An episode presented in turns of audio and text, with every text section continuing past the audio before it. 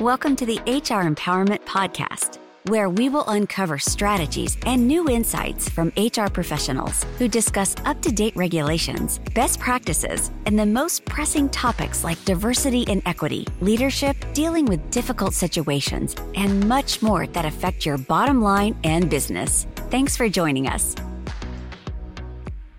Hey, everybody. Wendy Sellers here, the HR lady. We are here today talking about connecting business practices to the employee experience. And man, we're all over the board and this is like awesome. I'm even learning in this, in this uh, conversation here and it, it, has my brain going, okay, I got to remember this. I got to talk to this client about that. Um, it's just, it's always so interesting. We have a very special guest, Michelle Griffin. How you doing, Michelle? Hey, good. I love everything that you're telling us today. You're you're always so full of knowledge and information. I, I just love I geek out talking to you. and of course we have my co-host JC with us. Aloha. Hey JC. It's so, a pleasure. Hey, you just brought up, you know, a question in the end of the last session oh, yeah. about discriminated oh. against the elderly.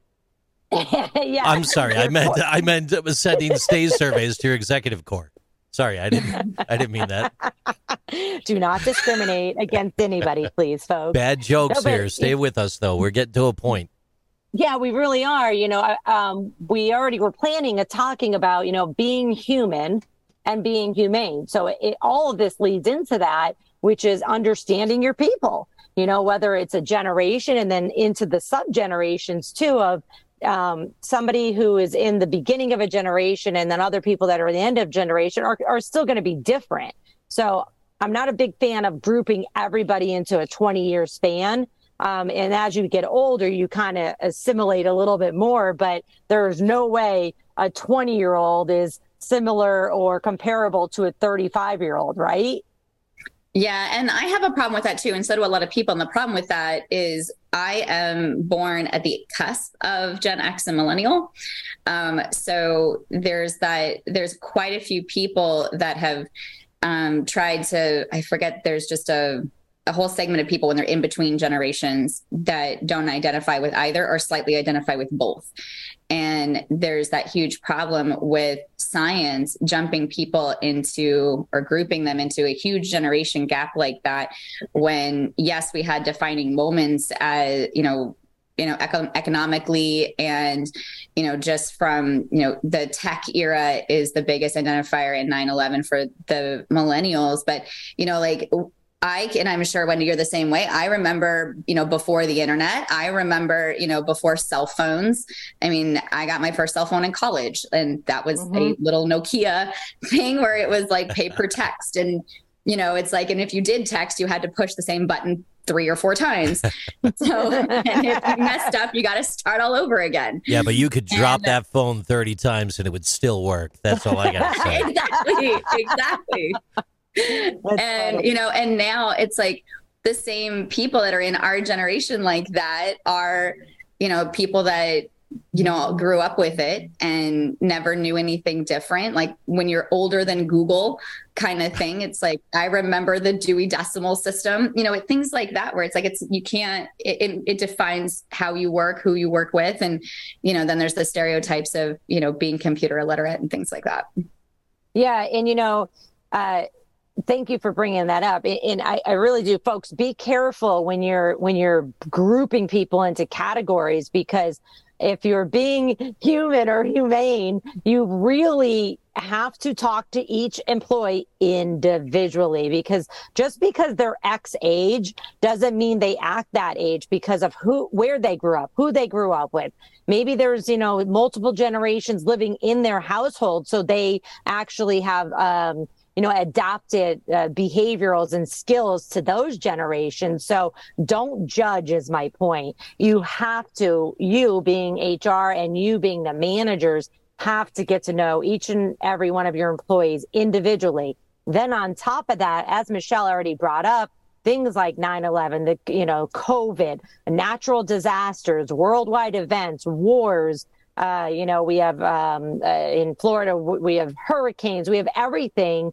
And then we also what has been happening in the past couple years is you know public outrage on on topics like abortion and gay marriage and you name it. There's been a lot going on in the past couple years and that affects everybody whether no matter which way you believe in it that affects everybody.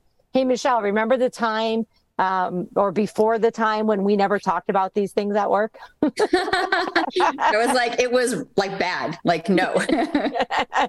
you never talked about abortion. You never talked about politics. You never talked about anything political that was going on. Mm-hmm. And now it, it's commonplace. I'm not saying it's right. I'm yeah, not I remember like right even when even during hiring, you know, if you look, you could look at people's social media and see what they were posting and, you know, make, you know, you still can make hiring decisions based on what they post and what kind of political sides they take.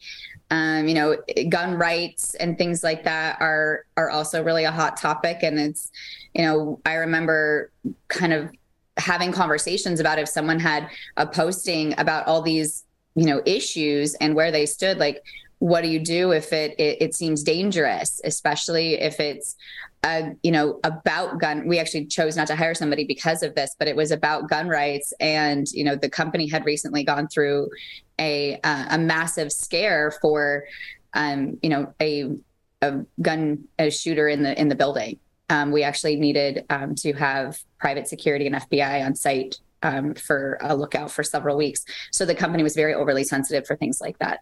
Um, you know, and it's and then it continues to get more diabolical and you know dangerous when it comes to some of these topics and how fanatical people are getting, um, yeah. and especially when it comes to like even now power outages. Um, I'm sure there's been many conversations, and unfortunately the the state is escaping me. Um, but there was a shooter that shot a um, a power station and left, uh, you know, many, you know, large portions of a city without power in the middle of winter. Um, that just occurred a few weeks ago. Yep. So, um, you know, it's things like that where it's like it kind of bleeds into the idea of natural disasters or man-made disasters, and um, you know, also how do you treat the employees that that's affecting, and um, you know, obviously being human and humane about what can they do when they can't get to work or their work location is um, affected by that. And so they can or can't work because the company has no capacity for them to work um, or they personally can't work. Right. And so it's important. That was in the Carolinas, by the way. Uh, I think South Thank Carolina. You. But I, yeah, it's it's super important to have a plan. I don't care if you have two employees, 500, you know, 5 million employees. You need to have a plan you know, of these potential risks that might happen. Um, if our one location goes down, how are the other locations going to adapt? Where are we going to let our employees work from? And, and how are the customers that are affected there going to, uh, you know, continue to be our customers? All too often, our executives are only worried about the customer experience. Mm-hmm. And, you know, what we're talking about here today, folks, is really, really leaning in to uh, substituting that word customer with employee experience because in my opinion and in my my experience if you take care of the employee they will take care of the customer. Mm-hmm. and we have to make sure that we're putting that humanity hat on. This past couple years whew, if you did not have the humanity hat on you probably lost a lot of employees right? Go ahead jc you know, thinking about the politics topic and some of the current events, like you mentioned, does free speech mean the management and human resources have to let people say whatever they want, though? I mean, when does telling a coworker what you think about politics become an actual form of harassment or intimidation?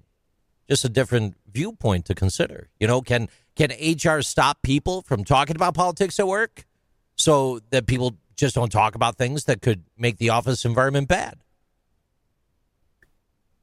You want to take this one, Michelle? so it, I, it depends. It depends. so it depends um, because there's there's a lot of legal things you just said. So there's a the word harassment has a legal definition to it, um, and it could be you know that you it, it has to be pervasive, and um, so it, it gets to the point where it's like how is it um, harassment in a way that is a hostile work environment or is it threatening? Um, how often is it happening? How severe is it? So pervasive and severe, things like that. So it, it it definitely comes down to and this is the hard part of hr because you have to walk a fine line between the law and um, and what's fair to the company and how how do you help the company manage its policies and procedures perfect um, excellent like excellent that. point excellent point. point and to supplement exactly what you're saying here's the exact reason i brought it up there are some jurisdictions that protect the political expression of employees and california colorado guam louisiana Minnesota, Missouri, Nebraska, Nevada, South Carolina, Utah, and West Virginia actually prohibit employers from retaliating against employees who engage in political activities, as do the cities of Seattle and Madison, Wisconsin. Now, New Mexico safeguards the right of employees to express political opinions, while Illinois, Iowa, Louisiana, New York, Puerto Rico, Utah, and the U.S. Virgin Islands, and Washington, D.C., as well as Broward County, Florida, and Urbana, Illinois, prohibit employers from discriminating against employees on the basis of party membership or election related speech and political activities, which is all really intriguing because these are laws. And if you're doing HR outside of like a specific locality, you really got to keep in mind some of these specific laws in the counties and states right. that you operate in. Yeah, and in in most uh, companies, uh, not all, but most companies have some remote jobs or all remote jobs. So oh, if you're, yeah, if you're if you're hiring people remotely in other states that you're not used to working, or even other counties like you just mentioned, JC, you need to know those laws. So it's okay to hire somebody there, but you better get on a few webinars and say, I need to figure out the HR laws here. And, very, and, and, that important. plays directly into uh, being humane, though, too, right? Because we're That's abiding exactly what I was going to say. I was like, there's there's only oh so much that you can you you have to balance the law with being humane, and it's like, how do you handle that situation when you're trying to be fair and human and humane and just you know be you know really feel for the person that's in those situations and be empathetic to them and you know build your company in a way or that you want to treat people in a way that you want to be treated kind of concept versus you know following the law and say you know i have to do this because the law says certain parameters are set. And you know it's you want to you have to work both ways. And that's something that um, you know people in hr have to it's a big part of our job. And most hr people they I would say a lot of people that I meet in HR, it takes them a while to understand that because they just get thrown into the industry. Oh, yeah. And they're just like, oh, well, here's HR. And they're just told to go do these functions, but they never grow in their career enough to understand that they're there to protect the company and and be advocates for the employees and it's a it's a very difficult stressful job when you do it correctly when you when you walk that line and you lean on your resources for employment law and you also are you know knowing how to interpret the laws in a way that when you do speak to employees that you're not breaking the law when you handle some of those situations.